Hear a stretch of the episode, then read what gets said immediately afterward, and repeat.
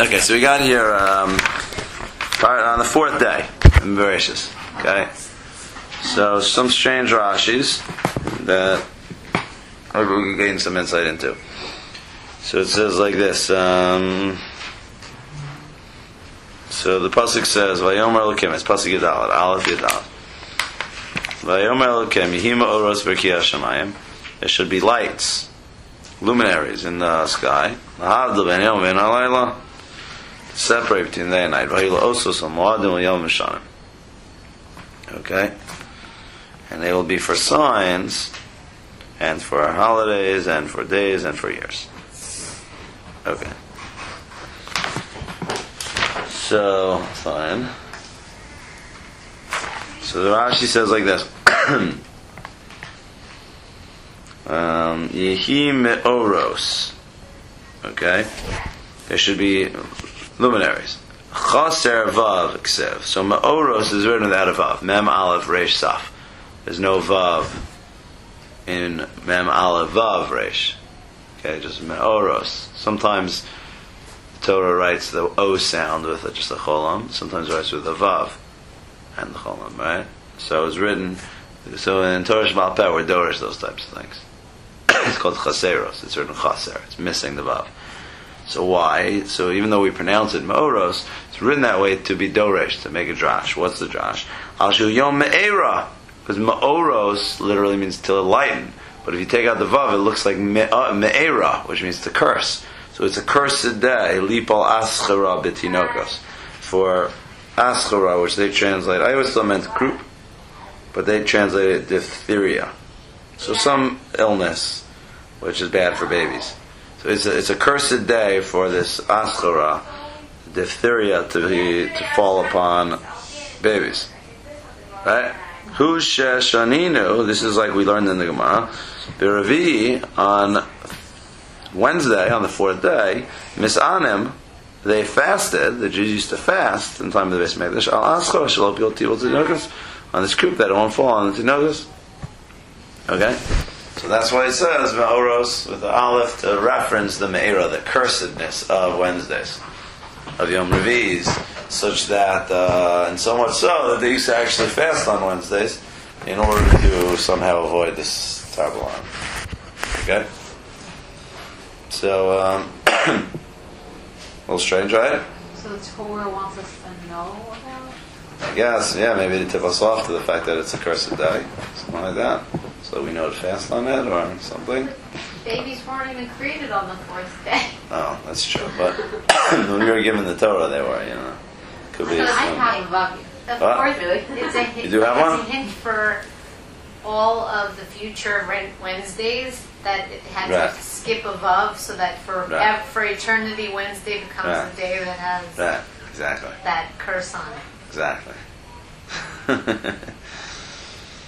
The one before it doesn't have a button. It doesn't, it doesn't. yeah, yeah, the one's the first one in Pasuk, Yadalit. Yeah. Oh, I'm wrong. That's Yeah, yeah, yeah. The beginning, yeah? Yeah. Okay, good. Now we're good. Now it all makes sense? Okay, good. So then it says like this, V'hayulo, so it's the next Rashi. Maybe that'll help. So it says, um, I'm sorry, not the next Rashi. Um, the next one, V'hayulo oso, so the one after that. Skip one. Okay? Says, Kisham oros loken, when the luminaries eclipse, are stricken, which means when they have an eclipse. Simen Rahu, La'olam. When there's a lunar or solar eclipse, it's a bad simon for the world. Shenamar me'osos ha'shemayim al. From the signs of the heavens, don't be afraid. what does it mean, don't, don't be afraid? Ba'asoschem etzon baruch hu. When you're doing the will of Hashem. You don't have to worry about the pranas, which I guess are going to be um, foretold by the ominous eclipses, which is a seminar. So osos, there'll be a sign, meaning it's like a bad sign. But if you follow the will of Hashem, then you're okay. You're not going to worry about these bad signs and the, the bad which is going to happen. Okay? So the luminaries eclipse, and they, you know, that's bad. Bad sinner. which is difficult to understand also. Right? Of course, the first one's about the same. It's like Ayala saying, "Oh, Wednesdays are cursed day." It's hard to believe. There's, there's no power of a day. And this is saying there's no power of an eclipse. An eclipse is just a natural phenomenon. What does it mean? That's a bad simon. There was a study that recently came out where they studied millions of birth records to see, um, like, the general health of people who are born in each month of the year. And Mhm. because they have records now for so many millions Yeah. of people, they can go through, like, Yeah. tons of data. Yeah. And they found, like, there is actually one month that is worse for health and one month that's significantly better for health. I forget which ones it was, but Mm. it's just interesting that interesting. people who are born in a month, what does it have to do with the month they're born in? Right? It's true. But here it seems to be even like it's on Wednesdays that they get the croup. It doesn't sound necessarily when you're born. Right. Right? But is It's there not babies like? that are born on Wednesdays. It's just any. Yeah, it sounds that way. It sounds like it's a curse of day for um, spirituality. Fun. So this is all pretty strange, right? Pretty strange. So, so I would think it's all just like a medrash agarata, which is kind of I don't know to kind of figure out what it's talking about. But then I noticed, I realized, is this Rashi is saying they actually fasted on Wednesdays, on Yom for these tinokas. So that sounds like a real like halachic thing. It's not just a medrash, but it actually affected what people did, right? So that was like I thought maybe a clue, like a, a way to find an opening to look into this is to pursue, you know, to see it, because your average medrash doesn't have like an afkami, an application about how we're going to act, right? It's just um, a medrash, whatever. It teaches reference to some idea, but you see, we're acting based upon it. It seems to me something like concrete emerges from it. So the, quotes a Gemara in Taanis. So Zayin based. Sometimes that's a good idea when you're baffled by a Rashi or something to think of to look for clues. Maybe what could you look into, pursue in order to get more information? Because you could just sit back here and start making things up. The more information we have, the more likely our thing will be rooted. You know, see the sources which are.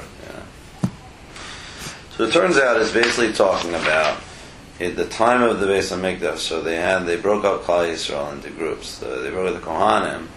They broke basically the Kohanim up into 24 families, and they each serve in the Mikdash twice, for two weeks out of the year, Mishmaros. Two weeks out of the year is 48 weeks, and then the, the other Regalim and whatever ends up finishing out the year. So it says, when they went up, the Kohanim went to the Beis Hamikdash, and the Levium went to Yerushalayim, and the Israel in that Hello? group. Hi. Hi, this is Rachel. Oh, hi, Rachel. How are you? Okay, we're discussing a Rashi in um, in um, on Pasuk Ayin Bereshis, Pasuk Aleph, Parag. All right. Okay, which stated somehow they're very strange, but it says that on the fourth day there's a it's a cursed day for some disease to fall upon babies, and therefore they used to fast on Wednesdays in order to avoid that. And then another Rashi related one says that the eclipses are, are bad, are ominous, are a bad sign. And unless you do the, if you do the will of Hashem, then you don't have to worry about it. So the whole, both of these Rashis are both on Pasuk Yadal and, and Bereshis, but they're very strange. So we we're following the clues because it says they actually used to fast on Wednesday, so it's not just a metaphor, but actually has some sort of practical implication. So we're looking into that. So we're saying, so I was saying, it's a Mishnah in, in Taanis and Chafav. It says that that basically the, the at this time of the year, so so certain when the family, the Kohanim and Levim were in the Beis Mikdash doing their thing, so the Jews would gather in their cities. Okay, the Jews would gather in the shuls in their cities. Certain particular Jews, they break all the Jews up into 24 groups. When it was your week, you'd go to the cities, and it says, and you read from Isa Bereshis. Okay, that's what they do. In shul, they read from the Torah. On Sundays, they read from Bereshis and Yerakia. On the second day, they read Yerakia, Kavamayim, on Shlishi, right? The whole. I'm sorry. Right. Biom Rishon Bereshis. Yerakia B'Sheni. Okay, so basically they read on each day. I'm trying to figure out here one second. Bereshis. So you have to basically get you have to get nine psukim, but basically they made sure to read each day on that day. You had to get the right amount of psukim to get the Kohen and Levi and Israel. But essentially, they made sure to read from the parsha the Yom Rishon on Sundays, Yom Hasheni on, on Mondays, and Yom Hashlishi on Tuesdays, and so on and so forth. That's what they did in Shul. And then also, also it says, so the Gemara, then the Gemara, that's the Mishnah. And the Gemara says that, give me a minute. It says that they would daven, okay, they would daven for the karbanos of the Kohanim of Yom that they would be accepted. This is on Chav and. And it says that they would fast. They'd fast on Monday, Tuesday, Wednesday, and Thursday. Uh-huh. Okay? What would they be fasting for? They'd fasted on Monday so that on the on the people who are out to sea, sailors, for the safety of them. On Tuesday they'd fast for the people out in the desert. On Wednesday they'd fast for the babies that they wouldn't get this uh, disease, this uh, diphtheria whatever. On, on Thursdays they'd fast for pregnant women and nursing women, pregnant women that they wouldn't miscarry, and nursing women that they'd be able to nurse their, their children properly. On Erev Shabbos they didn't fast because covered Shabbos. On Shabbos also certainly they didn't, and on Sunday they didn't maybe because of the Christians. They didn't want them to. They'd get upset if you start fasting on their holiday. From the armpit slanted upward. So what's the deal here?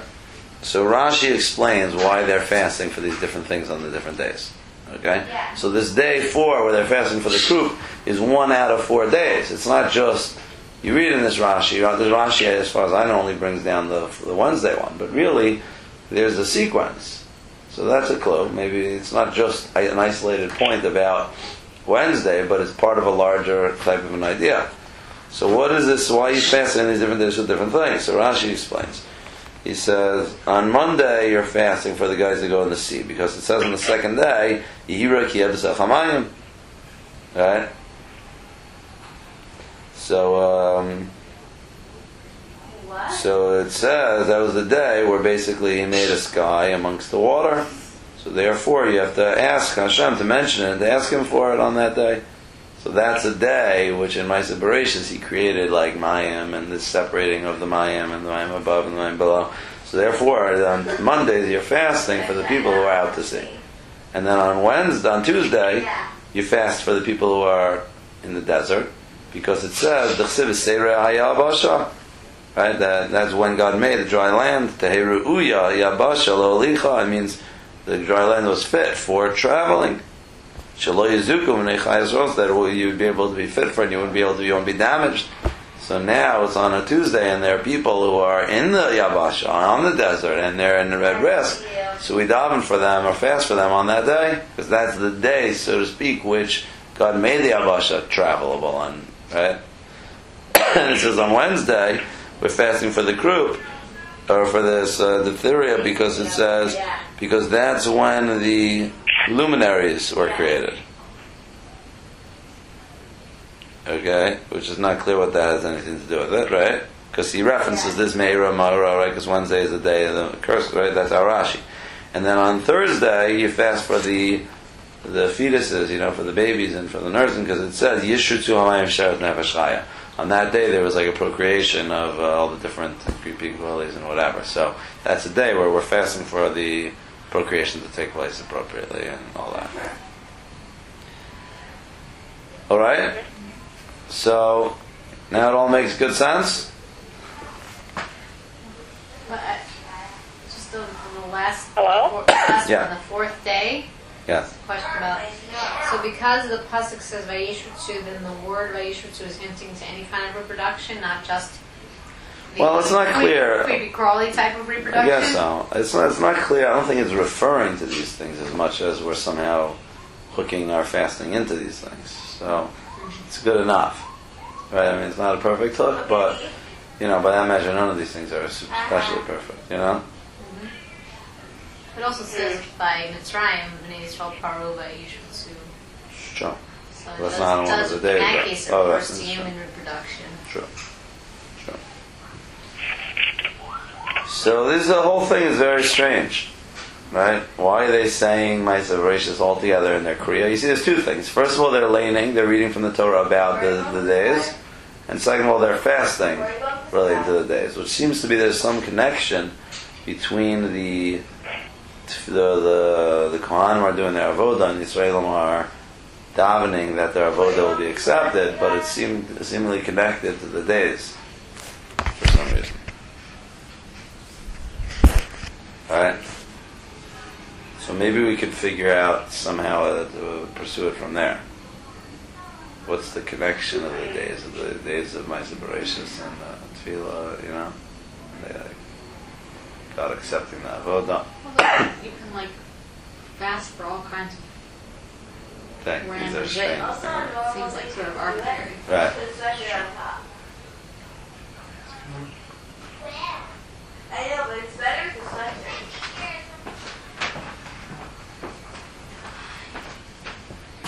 I know it's random. These are the four things that we're davening for.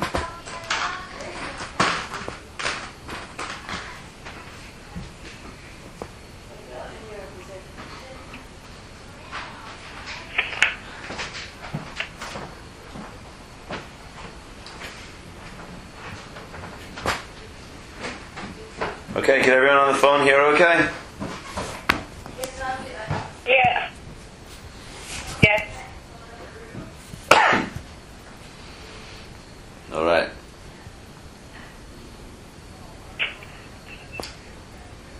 Fasting is being used as a form of tshuva, forcing you to introspect so that you can re- Tefillah. It seems like it's part of recognize certain tefillah. ideas that you would, you would be involved with food otherwise.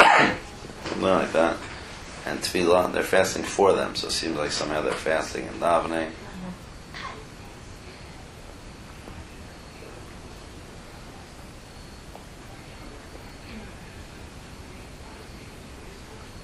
Did they start the fast the night before because it says Vayera Vivoker? So they had to start the night mm, before, or they don't started at dawn. I don't know. So what's the connection altogether? We're davening that Hashem should accept the, uh, the avodah. That's If you're fasting four right? days in a row, then you can't fast from the night before. There's no Yes, I guess not. So they're davening that the, the karbanos will be accepted. So what does that have to do with Bereshus? Why are we reading my Bereshus? Right? Why don't you read the part of the Tefillah, Torah, Torah about karbanos? Right? Isn't that, right? Like, what's that connection? Um, Yeah. I, I didn't get when when exactly did they fast? What time of the year? What, when is this, you're saying? This is Mhm. every single week.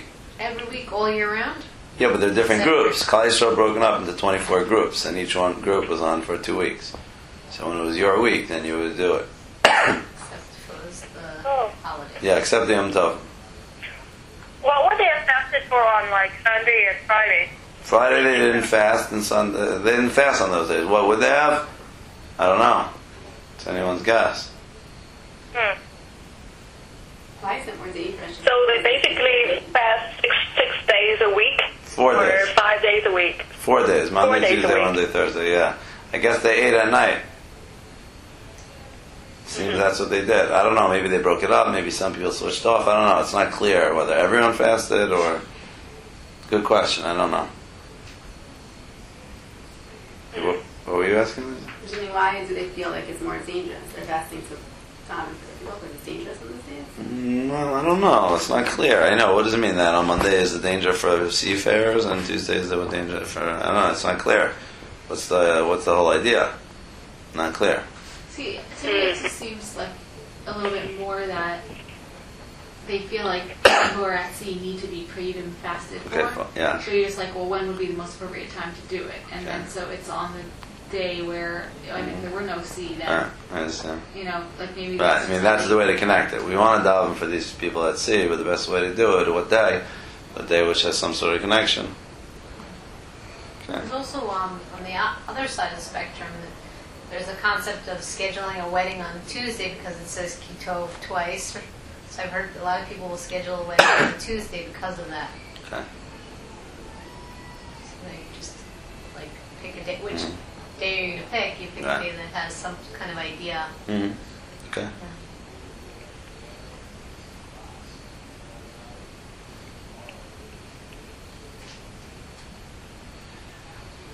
So well, here we're davening for our kabbalah to be accepted, right?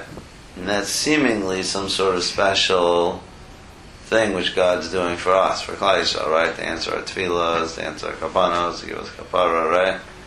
But at the same time, maybe we want to reflect that our relationship to God is rooted in God as the Borei Olam, right? God is the creator. God is first the creator of all the order of the universe. Second, he has a relationship to Klal Yisrael and he accepts our karbanos and he takes care of us and he listens to our tefillahs. Right? So maybe it's like, insofar as we're here focusing on davening to God to accept our karbanos and to help us out, we want to involve ourselves in focusing upon God as the creator of the world, as the source of all the different uh, features of the universe. So that's what they would do. What would they do? They'd be laning. What would they be learning about? Right? They gathered together. One thing they they learned on every day about the Sukkot Torah. They're learning about God as the creator of the Yom. So each day you're learning about that facet of the Ma'aseh So basically, it became the focus of learning about the God as the Borei Olam which is our primary basis of our relationship with God, is that He, that's what He is, He's the Borei Olam. And insofar as we see in other religions, maybe the whole idea of God is like a self-serving thing. So God is there to serve them. So basically, who cares about Borei Olam? We care about what, what could He do for us? Could He answer our tefillahs? Could He? That's all they focus on. But uh, for us, we realize more primary is the proper idea of God. The fact that God is the Borei Olam. So first insofar as our, our tefillas are rooted in Bereshit, in recognition of God as the Borei Olam. Because He's the Borei Olam, He set up everything. Well, now He's subject, He's capable of changing things in Gidon Hashgacha Pratis. That's why, like Shabbos, is the basis of everything. Shabbos is the recognition God the Borei Olam. Yontif is kind of built on Shabbos. Yontif is about God related to us, but Shabbos is the core, is the foundation of everything. So that's what we're thinking about, right? So we want to connect connect our tefillos to the God of Elam. Okay. And our tefillos are not only for karbanos, apparently we're also davening for other nitzrachim, other needs in Klal Yisrael. The seafarers, the desert goers, the babies, the nurse, nursing mothers, right? And then the pregnant woman. So we're turning to God for certain like basic needs in Klal Yisrael, right? But again, we're not just asking for them, but we're also rooting, rooting them in God as a Borei Olam. God set up, for instance, God set up the Yabasha to be travelable. Right? The whole idea is Yabasha now man now life could live on earth. So now if there's a Yabasha which is not being if someone's lost in the desert getting killed by the animal or whatever, so then the Yabasha so to speak isn't functioning. So we're recognizing we're davening to God, God, who you created the Yabasha to be able to function, to support life, and to, for us to live. Please allow the people who are traveling in the desert to be able to live, to save them. And you, God, who set up the sea and the water, so allow the water to function uh, properly, not to drown everybody out. And you, God, who set up, uh, who wants procreation and and all that, so allow the procreation to function appropriately and something about this curses of Wednesday and uh, babies, whatever. We don't know about that stuff. but but the idea is is that we're davening to God to help us, but help us in, in, realization of the plan in the Brias Olam. God's a Borei Olam. He set up certain plan. The world should have functioned a certain way, but there are chance occurrences which happen. People do get lost in the sea. There do get waves and whatever, and there's stuff in the desert. And, but we're asking God to not let that hinder us and to, uh, to protect us from those dangers and to, uh, for, to as the Borei Olam, we're asking Him to assist us in these regards. Because Hashem created the Teva, so Hashem can alter the Teva if a miracle is needed Yes. to save someone. Yes. Yes. Right. Correct. Correct. So you're saying the most effective way for a person to appeal on their on behalf of these people is to go back to like the fundamental purpose of the universe. Exactly. From the purpose of the universe, from the idea of God, recognition of what the world is about. set up. himself of these things. It reminds him, reminds Kaleisha of those ideas. And it's in that spirit that we have a proper relationship to God, a higher level relationship to God. And then we're turning to Him. As opposed to God who helps us, please help us. God who set up a certain world order. And we fit into that world order in a certain place. And now we want to continue that world order. Now, please turn to you. Also recognize us. Now, please uh, help us, and assist us in these needs. Right?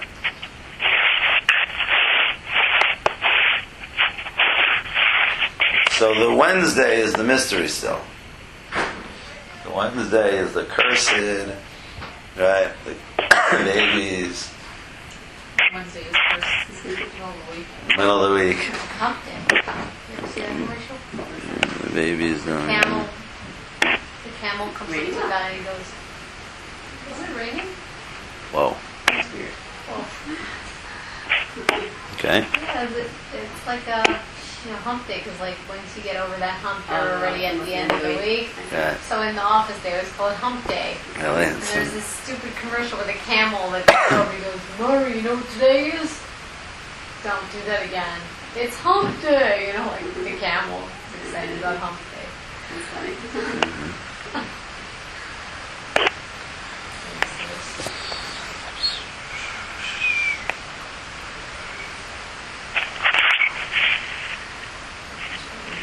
So what's this thing about? I mean, there's two things. It's not clear that they're related, but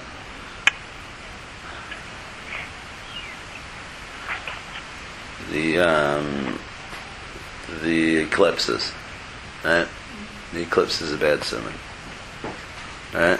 Those are strange, right? So it's a bad sign. Then, if you do the will of God, then it's not a bad sign. What's that? It's weird to be about time, it's just like it is. It is what happens. Right, it's just what happens. There's a shadow. The moon passes in the orbit of the, the box between the light of the sun on the earth, and it creates, creates a shadow. Right? I mean, it's nothing. Uh, I mean, I think the ancients or whatever mystical people get thrown off by them, but and that's a very uh, you know primitive idea. Is that Rashi's saying, or you know? Like one of those things where, um, isn't there a Gemara that if you put your hand in your pocket and you pull out one coin instead of another, you should check your masim to make sure that you didn't um, do something that causes this to happen to you. So maybe it's just we need to pin our um, cheshbon to something. And since that happens on a, the eclipse happens on somewhat regular basis, it's like when that happens, you should think about your masim. But it says it's a simon ra. On. Sounds like it's saying more than that. You know.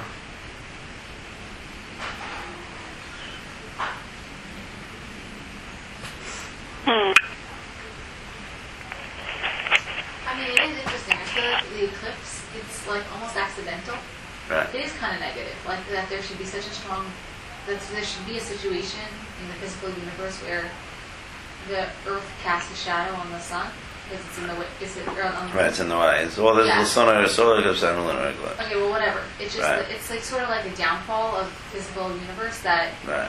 it's perfect, but there are these sort of Anomaly. events, Right. yeah, that happen because of the fact of it being a physical universe, and Right. there are certain restrictions. Right. So maybe it, it's a bad sign, so to speak, because it's very similar to how there's a lot of other things that are bad also, that Right. that are Right. because of the fact of it being a physical universe, like disease and Right. death and Right. all kinds of things. So mm-hmm. maybe it's a bad sign insofar as it's a demonstrative of the fact that we have a physical universe and that has certain limitations to it and Right. realities that we have to like conform to. Right. Okay, good. But then what's saying is, and if you're following the Ratzon Hashem, then you don't have to worry about these. Well, yeah, because if you're Right. like a tzaddik, then Right. theoretically you're going to be spared from Right. Right. or lifted above the Right. like confines Right. of the physical universe you'll have nisim done for you. Uh-huh. And Good. it's when you're not that you are left to just the teva to Mm-hmm. manage your life. Right. Good. Good. Were you guys able to hear that on the phone? Hello? What's that? Did you hear what Rachel said or not? Okay. Yeah. That's good. But I, I mean, I just I never understood this point.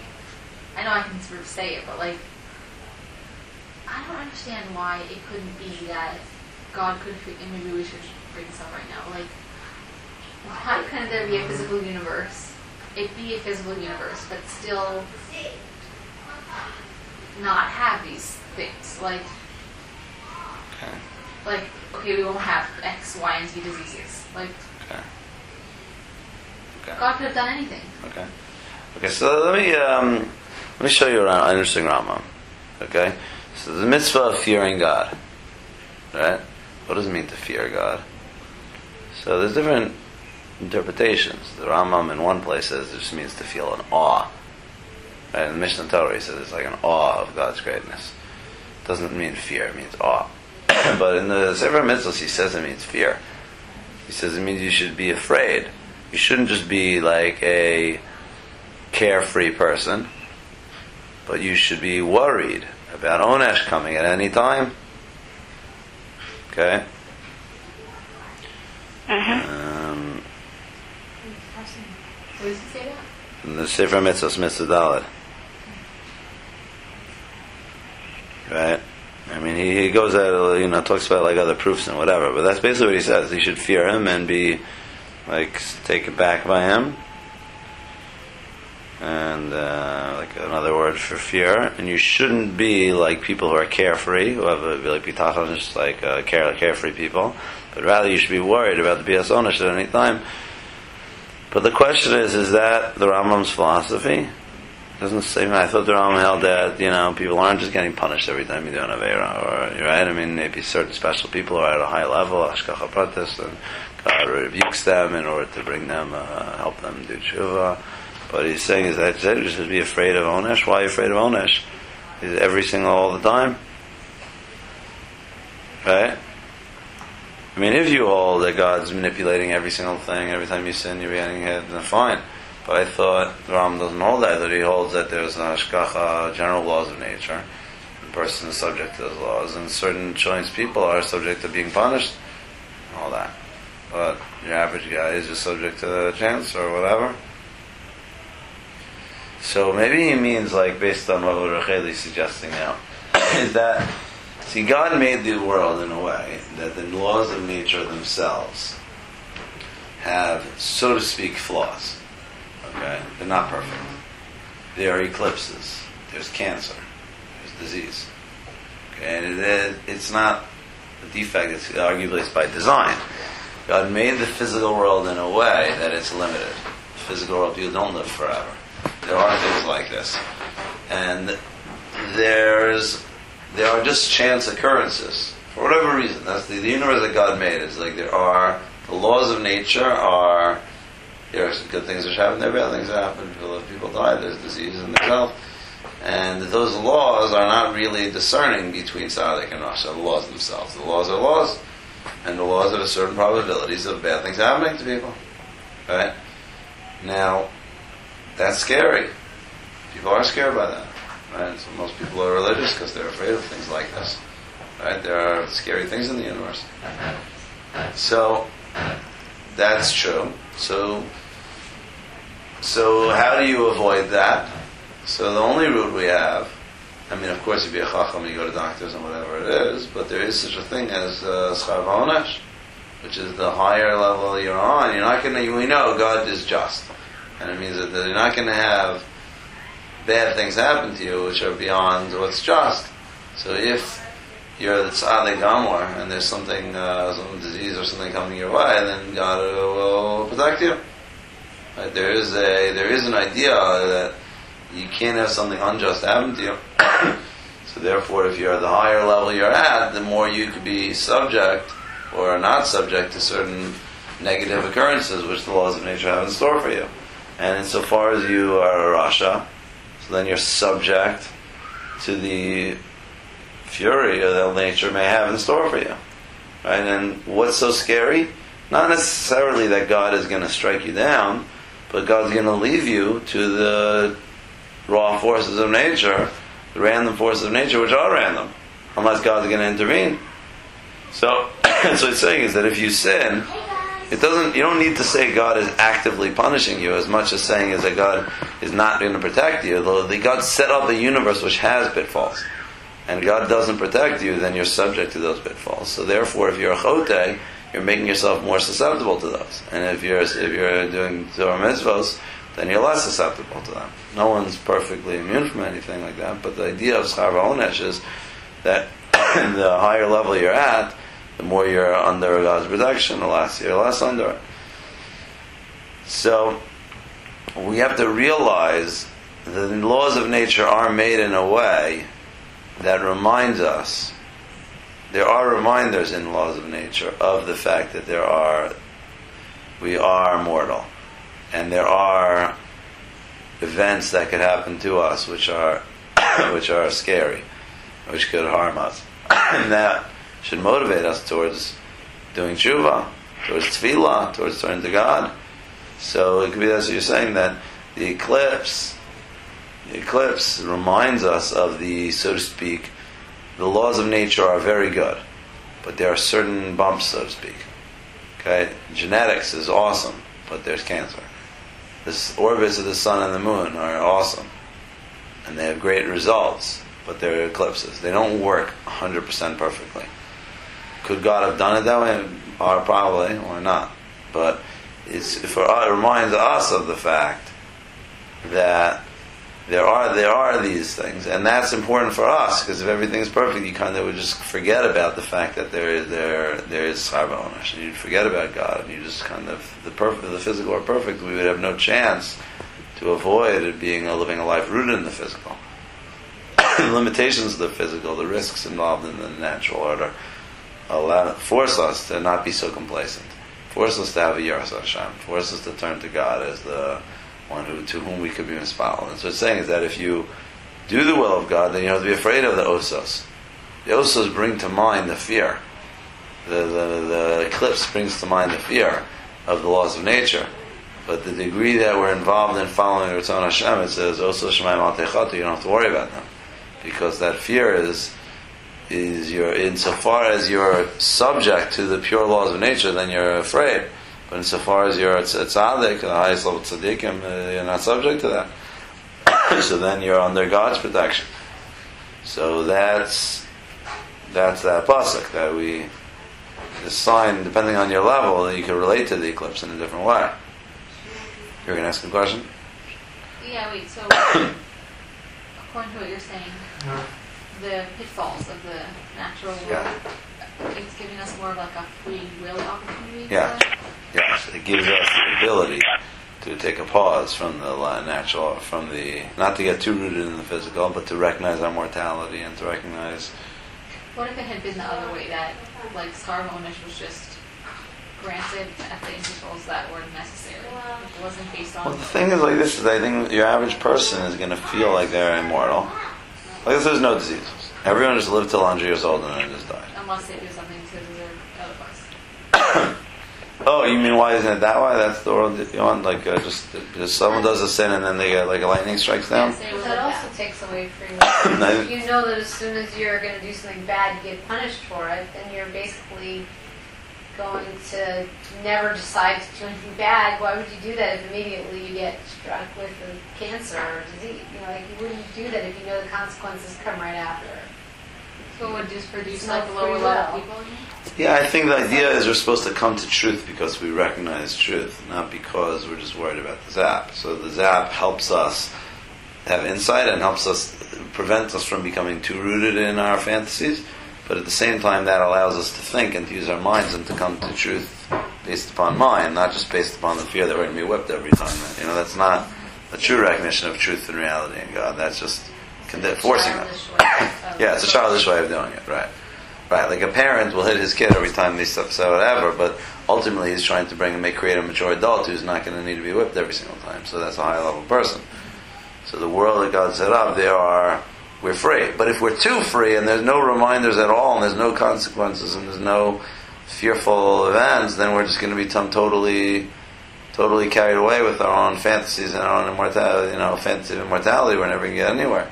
So God set up the fact that there are these events, and you know, genetics is awesome, but there are mutations, and mutations remind us of the.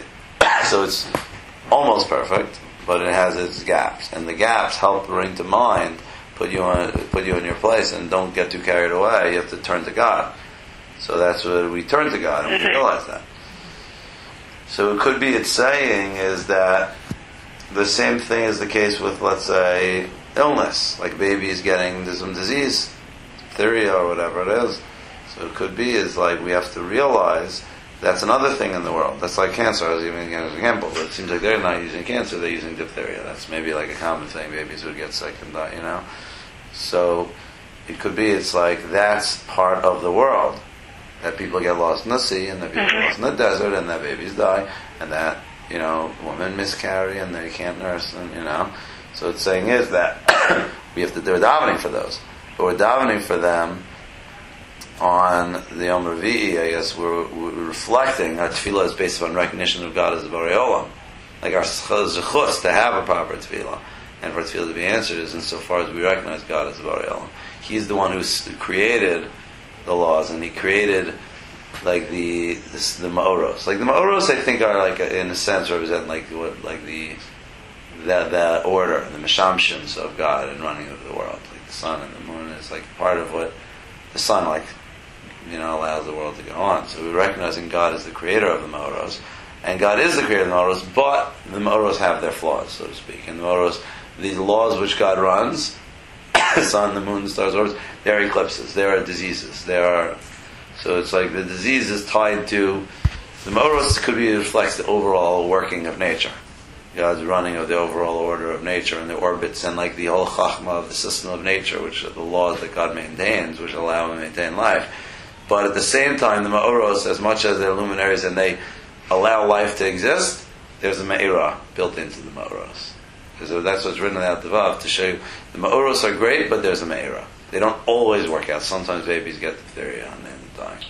And therefore, we have to, recognize on the day we're reflecting on the greatness of the Ma'oros and of God's Chachma and setting up the whole awesome system of nature, we have to turn to God and be mispalel that the the, the pitfalls and the diseases and which come along with it, that we'll avoid those. And that's on that day they davened and they fasted because to help them think about that. Why don't we have that today? Because they know that there's less people traveling by sea today, and people don't really travel through a desert, fly over a desert. You don't have to Yeah, I don't know. worry about diphtheria, but there's still, I mean, especially for Thursday, there women that I don't know. tefillahs for. Oh. Yeah, I'm not sure. This is a system which was in place in the Beis HaMikdash, and is like I'm not. I don't know. It's like almost like they were primarily davening for the Kohanim Levium what we're doing that avoda, and the Israelim was like all of Kayash are involved in the avoda. Mm-hmm. So that was the system which was set up, and then we lost the Mikdash. We lost that system. Mm-hmm. So apparently they never put out something else into place. And it's a good question asking. I don't know. Maybe that prong of the system only for some reason only exists together with the Kohanim Levium aspect. I'm not sure. Mm-hmm. But in theory, the ideas would be appropriate. I guess it's just you know. Especially, I mean, if it's hinted to in the letters Right. that are written in Sure. You would think we would still have some kind of action relevant to that Right. today. Right. Right. So that's I guess what it's saying is when it's when it's hinted, what it's saying is that it's a cursed day for babies to get this disease. It doesn't mean there's a higher percentage of babies who get the disease on that day. But the day and the Ma'oros, which are reflecting upon that aspect of the orderly functioning of all the natural order of the universe, is a day where we also think about the Maya, the, the, the shortcomings in that system and the fact that there are diseases and so it's not it's not a cursed day that happens more often, but it's a day which is most suitable for us to recognize that aspect of the creation.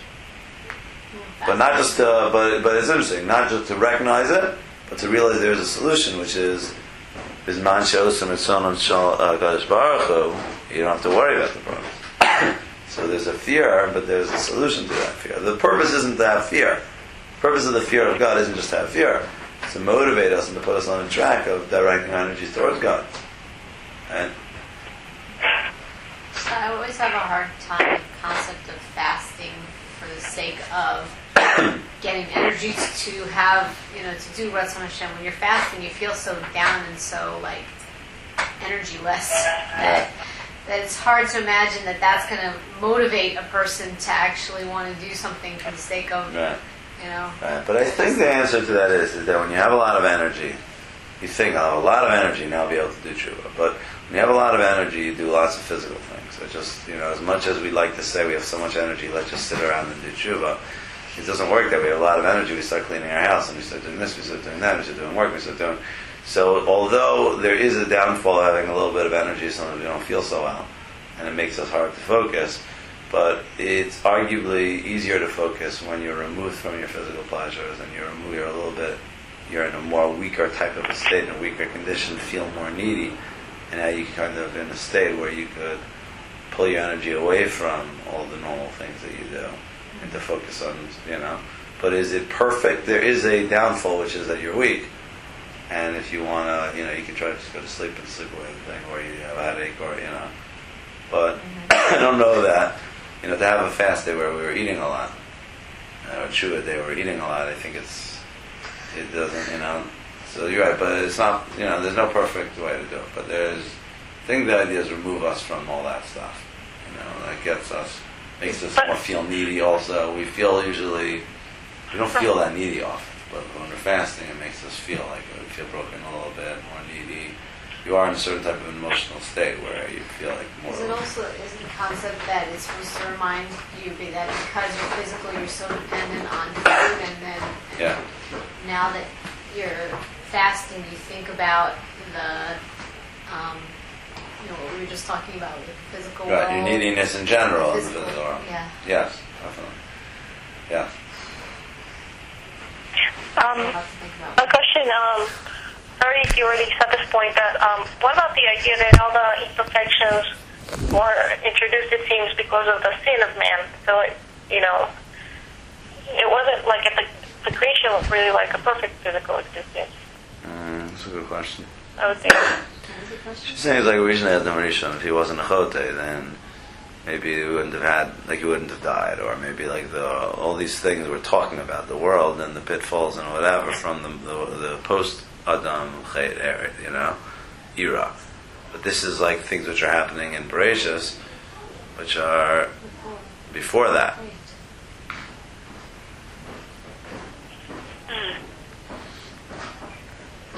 I didn't think that the physical universe is affected by aberrations sin aside from Um, the age of lifespans. it seems like Adam maybe would have. No, I don't know. I mean. We didn't have family shelters. It's a good question. So we don't really know. It's hard to know exactly what would have been if Adam wouldn't have been a chote. No doubt he would- his uh, life would have been different, and the universe probably would have been different in some way or other. It's hard to know, but I mean, presumably in God's creation, He knew that there were two options: man could go this way or that way, and the laws were designed in, in line in a way that could be perfect for both pre, uh, you know, pre and post right? So I mean, that's part of God's plan, and presumably, the you know, the Torah would have been different if Adam Rishon wasn't a Chote, and maybe Moros would have been some other idea, and it would have been whatever. But insofar as the Torah was given to us, it's referencing the ideas of creation, which you know we have to view it from the lens of our the world in which we exist. But how the world would have existed, and what would have been different, and what Moros the word would have meant, and why God. I mean, we're really explaining why God wrote Moros in the Pasuk to, you know, and we, God did sin. I mean, Adam did sin, and He did. This is, you know, this is the world in which we live. It could also be the same as uh, the idea with the rainbow that you know, always existed, but then after a certain, you know, Yes. time it represents something down. Yes. Or also, we know that nature was also somewhat altered, Right. you know. Yes, that's a good point. Right. You mean the, the rainbow, the Ramban. rainbow already existed, but then God used it to be an os bris. But why? What was it before? I don't know. It wasn't that. So God built things into the creation, which could then function later for different purposes. So it could be the eclipse later functions for this. I'm not saying this is why there's an eclipse. Right? I guess that's the point. I'm not saying this is why there's an Well, that eclipse. This is why there's cancer. But it can't be, then that's why. Because the whole point of this spara is that it just is like that. Yeah. Well, it is the fact that the physical is like that. The question, though, is is the eclipse there because, like, the physical is im- isn't perfect, or ca- can't be perfect, or is it because God made markers in the physical? Physical is limited, but God set up certain things which remind us of the limitation of the physical. Like it could be like, could God have worked out a system of orbits? nothing, It just happens like that. because of It seems that way. I know the orbits work out, and it doesn't really affect. It doesn't really mess anything up. It just is, and whatever. And you could say, this could you could argue. It's hard to know. I mean, we can't know these things, but you could argue this is the most perfect system. But even the most perfect system with orbits, look, you have an eclipse so often, big deal. It doesn't really do anything, and the system's still perfect. It just reminds us of that. It's like not in its highest. The sun is a little bit not bright. Like you think about it, how awesome this whole system is. The sun and the moon and the orbits and all that. It's so awesome that basically the, the biggest mess up that it has is once every 28 years, there's a shadow on the sun for five minutes. You know, that's like the perfection of the thing. Right? Imagine like a machine which would have such a thing. Right? The, system lasts for thousands and millions or whatever of years, and this is the this is the kink. No wonder in the eclipses system. happen What? more, often. Yes, but still, they're less significant. First of all, because they, you know, the sun at least like it kind of even that isn't whatever, but they're more often, but they're still very We just infrequent. had one recently. Yeah, we saw it recently, Yeah. but you know, it wasn't too big of an event if you saw it. Didn't quite mess things up in any way, right? Uh, Even- But it, what I'm. It reminds us, though, of that. It reminds us of the fact that it's not perfect. That there is a natural. See, it reminds us of the fact there's a natural order. Because if God is just naturally shining us with a light, and why would it turn off? The reason why it turns off is because God set up a system, laws, and laws lend themselves to different occurrences happening. If God is just always just shining his flashlight down on us, then he'd never have an eclipse. But it's not the way God set up the world. He set up the world in a way. There are laws, and the laws work their way, and they're natural occurrences, and sometimes there is a little to a tweak, you know, things that don't don't work out perfectly.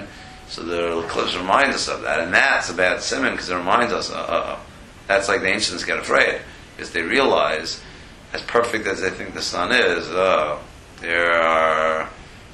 No, it's not always perfect, but that's symbolic of more of great, more things. The laws in general of nature are not as predictable as you'd like them to be. You know, they're all good until something goes bad. Yeah. All right. Any other questions, comments? No question. No.